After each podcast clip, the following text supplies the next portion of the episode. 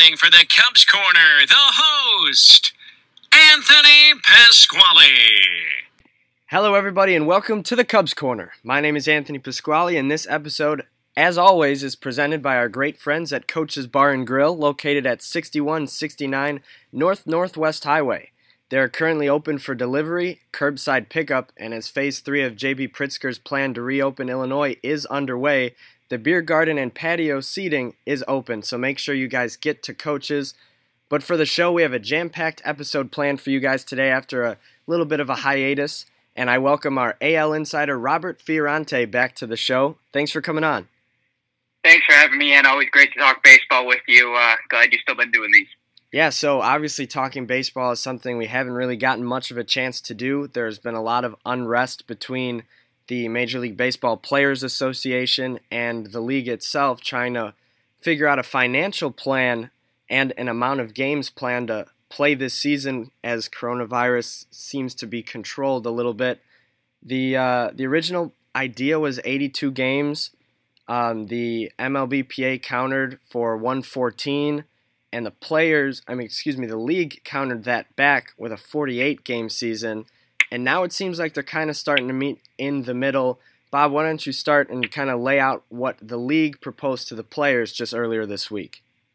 Yeah, so basically, the league was trying to hardball the players with that 48. I don't think them or the players truly expected to play that 48. So the league's uh, most recent offer was 76 games. Um, it comes out to 75% of the full salaries that'd be what the players get. The players obviously want 100%. Um, so basically, if they play 81, which is half the season, they would want half of their salaries. Um, the MLB own the owners only want to get them 75% of the half that they would already have gotten. Um, the league's also saying we can do up to eight playoff teams, and it, it, it's basically the obviously just a money thing. And one more interesting thing from the owners' perspective is they said you can only opt out to play if you're a high risk, quote unquote, high risk player, which they describe that as like an older player, one of the veterans, or you have like immune problems. So, what you would consider a high risk citizen is also a high risk player. The players obviously want an opt out no matter what. They want the option. They want to be able to choose what they want to do. And as of right now, the owner said no. Yeah, cause, because um, so for, yeah you take uh, the reason they want the opt out is because I mean, look at the best player in the game right now, Mike Trout.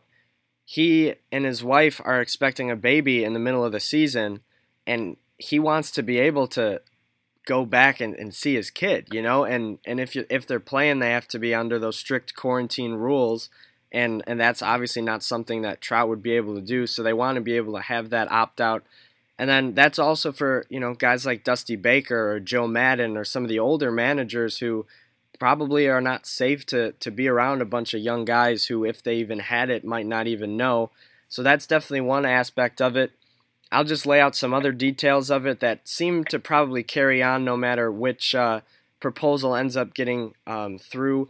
There's going to obviously be a second spring training for the players to ramp back up. That's going to be around 21 days, about three weeks and they're hoping to start the season in early July. The original plan was the 4th of July. Seems like right now they're around July 10th or so, and uh, the postseason would obviously go into some of the fall months. The owners are really strict on ending the regular season on September 27th. That way, their postseason contracts with Fox and TBS and those types of networks can still be valid. That way, MLB still makes a little bit of money, and, and Fox also gets, and TBS gets some of that revenue back.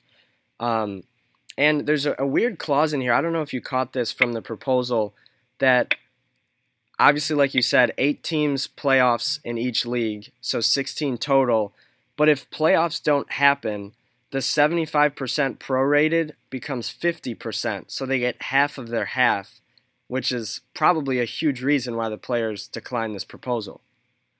Yeah, absolutely. I would not do that if I was a player. I think the owner's main concern would be um, if a second wave were to happen around the fall, like some are predicting, they're thinking maybe if we play this playoffs around October, you never know there could be a second wave and would have to shut down the whole season, kind of like the NBA had to do once uh, one of their players got it. So they're trying to protect themselves money wise because obviously you lose a lot of money. Playoffs are what the most what most people watch. Um, even like you're not typical baseball fans, they're going to tune into the World Series. They're going to tune into Championship Series.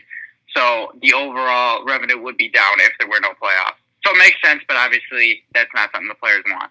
And then the so just to clear something up, when we say you know seventy five percent or fifty percent, that doesn't mean fifty percent of their normal contract. It means however many games are played, they'd get paid that much money, or seventy five percent of it, or fifty percent of it. The owners, excuse me, the players want hundred percent of their essentially money per game. If you break down the contract money per game, they want their exact money per game, not anything less.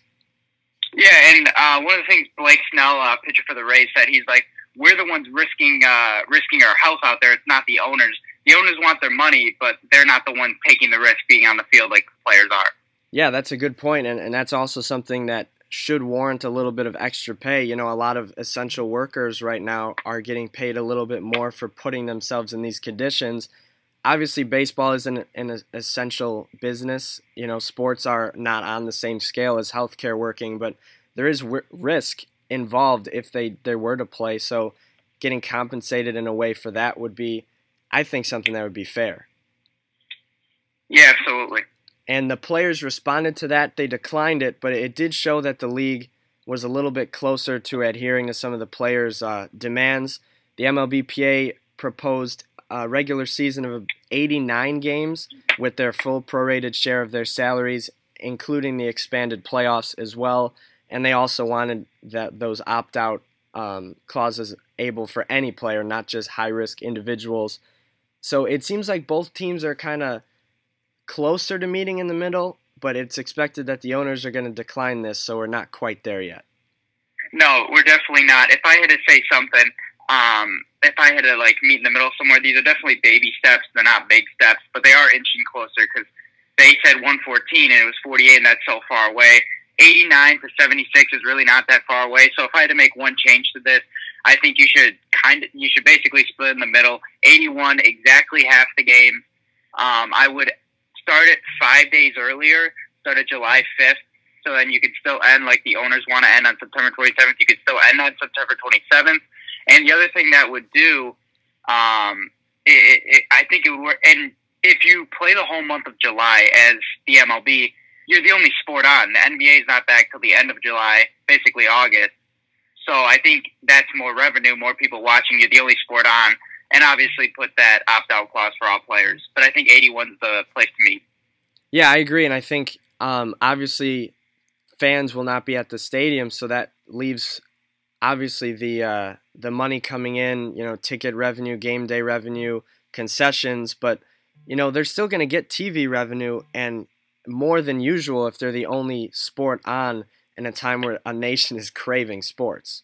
Yeah, absolutely. You can't waste this opportunity. You cannot drag this out into July because you want the whole month of July just for baseball. It'd be great for the sport. It'd be great for fans, and I think more people would watch. Yeah, and that's the other thing too. Baseball's trying to grow their game. It's been declining over the last few years. Having it come back when no other sport is on, giving anybody the chance to watch Mike Trout or Javier Baez or Ronald Acuna or Tim Anderson, whoever it might be, that could bring a whole new generation and a whole new interest in baseball, which is something Manfred's been searching for. Yeah, absolutely. Um, if I could, uh, if I could ask you something, some people are saying like, even for the NBA or anything, they're saying, um, "Hey, you're only playing so many games. Does it really count as a ring?" I think it does. What do you feel about that? If you only play, let's say, three or one half half the games. Yeah, that's a good question. I was going to actually ask you that a little bit later and get into that.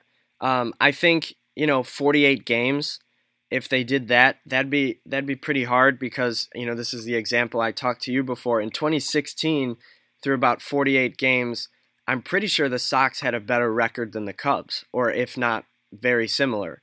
And obviously, that season ended. The Cubs won the World Series. Sox finished um, in last or fourth place in the AL Central. So you you look at things like that. 48 games isn't enough for your team to to truly grow through 48 games. Last year, the Nationals were in last place, I think, in the in the NL East, and they ended up winning the World Series. So I think you need a little bit more games, and I think MLB is wise to include more postseason teams so that like a team like the Nationals wouldn't just slip out; they might make it. And then in the playoffs, anything can happen, and especially with more teams involved, I think that almost makes it more impressive to come out of that on top, kind of like a March Madness deal. So I think it still counts as a ring if the amount of games is right. I think if at least half or more games of the season are played, you should not put an asterisk next to it. Yeah, absolutely. I'm with you on that one. And another thing um, about that eight teams, the MLB is probably like the most likely. Like take the NBA for example, the eight seed almost never. I don't. I can't remember the last time the eight seed made a deep run. Wild card teams make a deep run almost every season, so you got to include them in there because they always got a shot. Yeah, and, and baseball is one of those sports. You know, pretty much every sport is like that, but I feel like baseball more than any other. Any team can win on any given day. Like you take your your last place team or the worst team in the league, and they still win about 70 times a year. And that's yeah, absolutely. That's almost as much as the NBA and the NHL play. Period. And football only plays 16 regular season games, so I, I'm I'm with you on that too. So I'm gonna ask you, and I know you kind of touched on it a little bit earlier, but let's say you know you had to go into one of these meetings between the MLBPA and the league how would you settle this? So the main thing I would say, I think the owners have one good point, and I think it's that TV deal. I think it's a good idea to end at the end of September because that's what the MLB usually does, anyways. Um, yeah, and then play, they can stay non, on track yeah, for next season. Right, exactly. Non-playoff teams never play in October. Um, it, maybe October first, that'd be the end of the season. So I think if you end it September 27th, I think that's fair. Um, I think that's the way to do it. The other thing I would say is you go in there and you say everyone wants to play. Everyone wants to see baseball. The owners want to watch it. Players want to play. Um, we know they do. They love the sport. They just want to know that they're safe. And I think that's the main thing. I think they're getting close enough where one more proposal could do it. Um, if I was the owners, though, I would give the players 100% of the prorated salary. They agreed to that earlier, kind of. It never was really settled completely, but the owners did agree to that 100% a while back, and now it, it just it kind of like faded. Um, they changed it to 75%, and I'm not really sure why. So I would give that 100%. I would give the opt out, um, make sure the safety precautions are in play, and I would end the season September 27th. And I think that would do it. 81 games. Yeah, I think so too. And, and you mentioned uh, the league originally proposed 100% of the, the prorated. But in, in that March discussion, I believe it was in March, in that discussion, the league said – once we get closer, if it's for sure that there will be no fans, we'll renegotiate. And right. the, the players agreed to that. I'm not sure why, because they had what they wanted, but and they included that clause so that that allowed it to reopen up and and discuss that number. So that's that's the reason um, the the owners kind of still have a little bit of leverage because they included that clause in it. But going back to that March agreement, or, or maybe it was April, there were some few other things that uh, were included. Um, first of all, like on field protocol, if a baseball gets touched by I think more than two players, it's you can't use it again. No spitting, no high fiving, no dipping, chewing gum, sunflower seeds, any of that. No and, pitchers licking their fingers. Yeah, no pitchers licking their fingers. Um, and I think the umpires are supposed to stay a little bit further back than usual there's pretty much they're going to try to make it contactless. Obviously, that's difficult with sliding and tagging and things like that. But if there's any sport that could come close to contactless, it's probably baseball. And they're going to have to get used to some of these protocols. Probably get fined for spitting or chewing toothpicks like Dusty Baker, things like that. But um, in terms of the protocol, that's already been decided. And the one other aspect was that the league got to cut down the draft from 40 rounds to five and it stayed pretty much under the radar. But today's draft day. It is draft day, and um, forty rounds to five is uh, pretty. What I feel? Do you feel disappointed with that? I mean, there's been a lot of players that have made it out um, out of the outside of the top five rounds that you just it, it's tough to dumb it down to five rounds. Yeah, it, it really is. I talked to uh, Emily Waldon from the Athletic um, a few episodes ago, and we we calculated that it's over a thousand players not getting drafted, and then that means that there's probably about a thousand players either going from high school into the college programs or from college back for another year of eligibility, which is really going to cloud those college systems. and not give those teams and players a chance to really break out and get scouted in the future. So it kind of clouds the the draft for a few years. And I know Manfred's been trying to cut it down, and, and he's kind of using this as an opportunity to, to do that and also trim the minor leagues down. So it's definitely challenging for amateur players. Um, obviously, you know, I cover sports at Illinois. There are some guys that were going to get picked. Now they probably won't because they're not top five rounds, but they could eventually make the MLB or could have if they got their chance to be drafted. And, you know, you did some research before this. Hall of Famers got drafted past the fifth round. So I think MLB might be losing out on a lot of diamonds in the rough. Yeah, just like you were saying, there are many, many, many players that got drafted after round five. Just to name a few, we got Andre Dawson, 11th round, Nolan Ryan, 12th round, Albert Pujols, future Hall of Famer, no doubt in my mind, round 13. Um, Jim Thome was round 13, newly inducted Hall of Famer. Um, you just had a bunch of guys, Kenny Lofton, Orel Hershiser, all these guys are not going to get a chance. A, a, name close to your heart, Ryne Sandberg, round 20. Yeah. Jeff Kent, round 20. Um, and Hall of Famer John Smoltz, Andy Pettitte, Hall of Famer, 22nd round. You just have a bunch of guys that you just hope they get their opportunity one day, but it's not going to come in this draft if it's guys like that that will not for sure get drafted in the first five. Yeah, and if I'm not mistaken, there also is a clause that the the the league or the, the teams, the owners, they can sign as many undrafted free agents as they want. So there is a chance for some of those guys to not completely slip through the cracks, but they're not going to be getting nearly as much money. And as you know, it's difficult for minor leaguers to, you know, put bread on the table, put food on the table, and and you know s- suffice without you know some of the bigger contracts that the players are making. Yeah, it is. It, it is. Um, minor league salaries weren't great to begin with. You might see guys go overseas. Um, I know Korea's got baseball. Tyler Saladino's there right now, former White Sox. So um, you might see more guys going overseas to try to play baseball wherever they can, wherever they can uh, get a salary. Yeah, and I think this this brings up a huge question I have.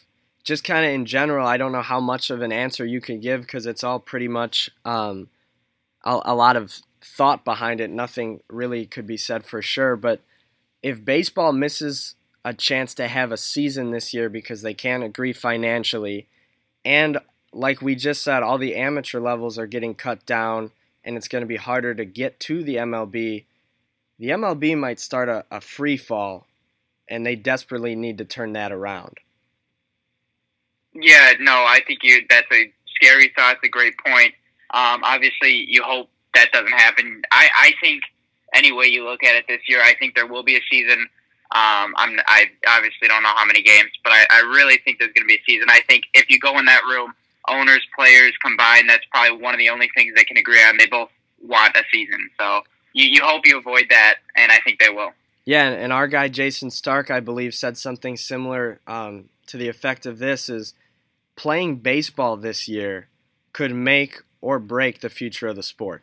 So let's hope they yeah, make it. Yeah yeah, you you hope for the best. And I think that'll do it for this edition of the podcast. Thanks for coming on, Bob.